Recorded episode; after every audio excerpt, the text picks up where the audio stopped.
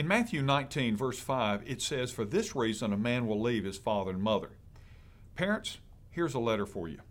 Dear Dad, thanks for all the times that you held me on your lap so I could see the ball game.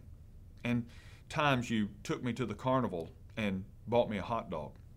I'll always remember the day that you carried me through the snow because I was so cold. You've been a great dad, and I'll never forget you. Susie and I were talking the other day and wondering how you're doing. Since we moved away, we don't get to see much of you.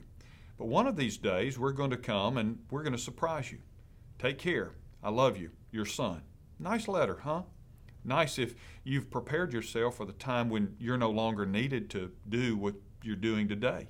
If not, you can grow resentful toward those that you've sacrificed so much for and feel like you're no longer important to them.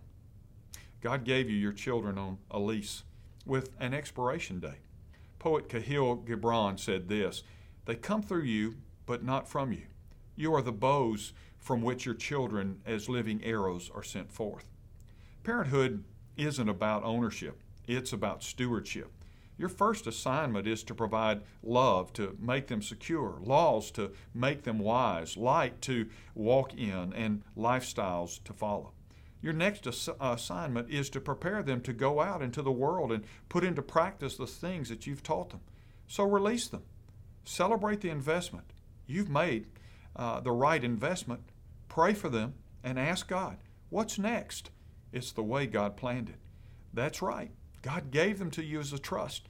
He wants you to send them into the world to make a difference, to live out the values of the kingdom, and to take those things seriously. And so continue to pray for them, continue to encourage them, but know that they really belong to God. Give them to Him and let Him complete His work uh, in them. I'm Ray Jones, and that's another heart truth for your day.